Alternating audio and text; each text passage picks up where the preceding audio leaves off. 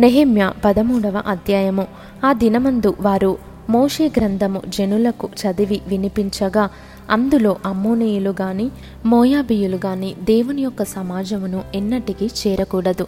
వారు అన్నపానములు తీసుకొని ఇస్రాయేలీలకు ఎదురుపడక వారిని శపించమని బిలామును ప్రోత్సాహపరచిరి. అయినను మన దేవుడు ఆ శాపమును ఆశీర్వాదముగా మార్చునని వ్రాయబడినట్టు కనబడెను. కాగా జనులు ధర్మశాస్త్రమును వినినప్పుడు మిశ్రా జనసమూహమును ఇస్రాయేలీలలో నుండి వెలివేసిరి. ఇంతకుముందు మన దేవుని మందిరపు గది మీద నిర్ణయింపబడిన యాజకుడగు ఎల్యాషీబు టోబియాతో బంధుత్వము కలుగజేసుకొని నైవేద్యమును సాంబ్రాణిని పాత్రలను గింజలలో పదియవ భాగమును క్రొత్త ద్రాక్షరసమును లేవీయులకును గాయకులకును ద్వారపాలకులకును ఏర్పడిన నూనెను యాజకులకు తేవలసిన ప్రతిష్ఠిత వస్తువులను పూర్వము ఉంచు స్థలమునొద్ద అతనికి ఒక గొప్ప గదిని సిద్ధము చేసి ఉండెను. ఆ సమయంలో నేను ఎరుషలేములో ఉండలేదు. ఎందుకనగా బబులోను దేశపు రాజైన అర్థహశస్త ఏలుబడియందు ముప్పది రెండవ సంవత్సరమున నేను రాజును దర్శించి కొన్ని దినములైన తరువాత రాజునొద్ద సెలవు పుచ్చుకొని ఎరుషలేమునకు వచ్చి ఎల్యాషీబు దేవుని మందిరములో టోబియాకు ఒక గది ఏర్పరచి చేసిన కీడంతయు తెలిసికొని బహుగా దుఃఖపడి ఆ గదిలో నుండి టోబియా యొక్క సామగ్రి అంతయు అవతల పారవేసి గదులన్నీ శుభ్రము చేయుడని ఆజ్ఞాపింపగా వారాలాగూ చేసిరి. పిమ్మట మందిరపు పాత్రలను నైవేద్య పదార్థములను సాంబ్రాణిని నేను అక్కడికి మరలా తెప్పించి తిని మరియు లేవీయులకు రావలసిన పాలు వారికి అందకపోవుట చేత సేవ చేయు లేవీయులను గాయకులను తమ పొలములకు పారిపోయిరని తెలుసుకొని నేను అధిపతులతో పోరాడి దేవుని మందిరమును ఎందుకు లక్ష్యపెట్టలేదని అడిగి వారిని సమకూర్చి తమ స్థలములలో ఉంచి తిని అటు తర్వాత యూదులందరూ ధాన్య ద్రాక్షరస తైలములలో పదియవ భాగమును ఖజానాలోనికి తెచ్చిరి. నమ్మకము గల మనుషులని పేరు పొందిన శలమ్య అను యాజకుని సాధోకు అను శాస్త్రిని లేవేయులలో పెదాయాను ఖజానా మీద నేను కాపరులగా నియమించి తిని వారి చేతి క్రింద మత్యన్య కుమారుడైన జక్కూరునకు పుట్టిన హానాను నియమింపబడెను మరియు తమ సహోదరులకు ఆహారము పంచిపెట్టు పని వారికి నియమింపబడెను. నా దేవ ఈ విషయంలో నన్ను జ్ఞాపకముంచుకొని నా దేవుని మందిరమునకు దాని ఆచారముల జరుగుబాటునకును నేను చేసిన ఉపకారములను మరవకుండుము. ఆ దినములలో యూదులలో కొందరు విశ్రాంతి దినమున ద్రాక్ష తొట్లను త్రొక్కుటయు గింజలు తొట్లలో పోయిటయు గాడిదల మీద బరువులు మోపుటయు ద్రాక్షరసమును ద్రాక్ష పండ్లను అంజూరపు పండ్లను నానా విధములైన బరువులను విశ్రాంతి దినమున ఎరుషలేములోనికి తీసుకొని వచ్చుటయు చూచి ఈ ఆహార వస్తువులను ఆ దినమున అమ్మిన వారిని గద్దించి తిని తూరు దేశస్థులను కాపురముండి ఎరుషలేములోను విశ్రాంతి దినములో యూదులకును చేపలు మొదలైన నానావిధ వస్తువులను తెచ్చి అమ్ముచుండిరి.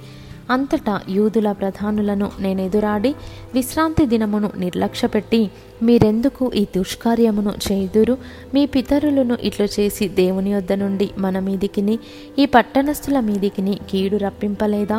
అయితే మీరు విశ్రాంతి దినమును నిర్లక్ష్యపెట్టి ఇస్రాయేలీల మీదికి కోపము మరి అధికముగా రప్పించుచున్నారని చెప్పి తిని మరియు విశ్రాంతి దినమునకు ముందు చీకటి పడినప్పుడు ఎరుషలేము గుమ్మములను మూసివేయవలెననియు విశ్రాంతి దినము గడచు వరకు వాటిని తీయకూడదనియు నేను ఆజ్ఞాపించి తిని మరియు విశ్రాంతి దినమున ఏ బరువైనను లోపలికి రాకుండా గుమ్మముల యొద్ద నా పనివారిలో కొందరిని కావలి ఉంచి తిని వర్తకులను నానా విధములైన వస్తువులను అమ్మవారును ఒకటి రెండు మారులు ఎరుషలేము అవతల బస చేసుకొనగా నేను వారిని గద్దించి వారితో ఇట్లాంటిని మీరు గోడచాటున ఎందుకు బస చేసుకొంటిరి?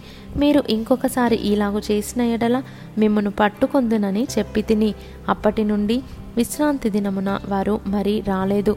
అప్పుడు తమ్మును తాము పవిత్రపరచుకొనవలెననియు విశ్రాంతి దినమును ఆచరించుటకు వచ్చి గుమ్మములను కాచుకొనవలెననియు లేవీయులకు నేను ఆజ్ఞాపించి తిని నా దేవా ఇందును గూర్చియు నన్ను జ్ఞాపకముంచుకొని నీ కృపాతిశయము చొప్పున నన్ను రక్షించుము. ఆ దినములలో అజ్రోదు అమ్మోను మోయాబు సంబంధులైన స్త్రీలను వివాహము చేసుకొనిన కొందరు యూదులు నాకు కనబడిరి. వారి కుమారులలో సగము మంది అజ్రోదు భాష మాట్లాడువారు. వారు ఆయా భాషలు మాట్లాడువారు గాని యూదుల భాష వారిలో ఎవరికిని రాదు.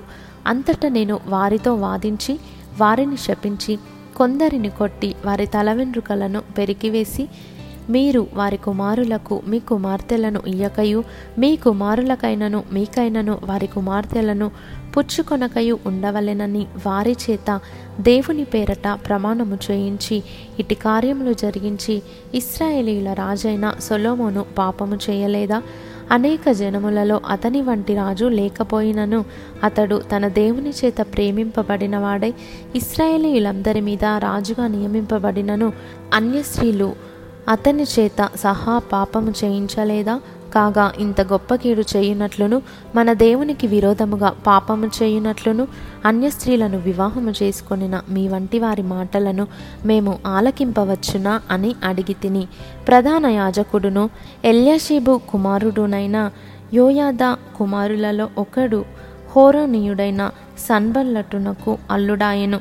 దానిని బట్టి నేను అతని నా యొద్ద నుండి తరిమి తిని నా దేవా వారు యాజక ధర్మమును యాజక ధర్మపు నిబంధనను లేవీయుల నిబంధనను అపవిత్రపరిచిరి. గనుక వారిని జ్ఞాపకముంచుకొనుము. ఈలాగున వారు ఏ పరదేశులలోనూ కలియకుండా వారిని పవిత్రపరచి ప్రతి యాజకుడును ప్రతి లేవీయుడును విధి ప్రకారముగా సేవ చేయునట్లు నియమించి తిని మరియు కావలసి వచ్చినప్పుడెల్లా కట్టెల అర్పణను ప్రథమ ఫలములను తీసుకొని వచ్చినట్లుగా నేను నియమించి తిని నా దేవా మేలుకై నన్ను జ్ఞాపకముంచుకొనుము.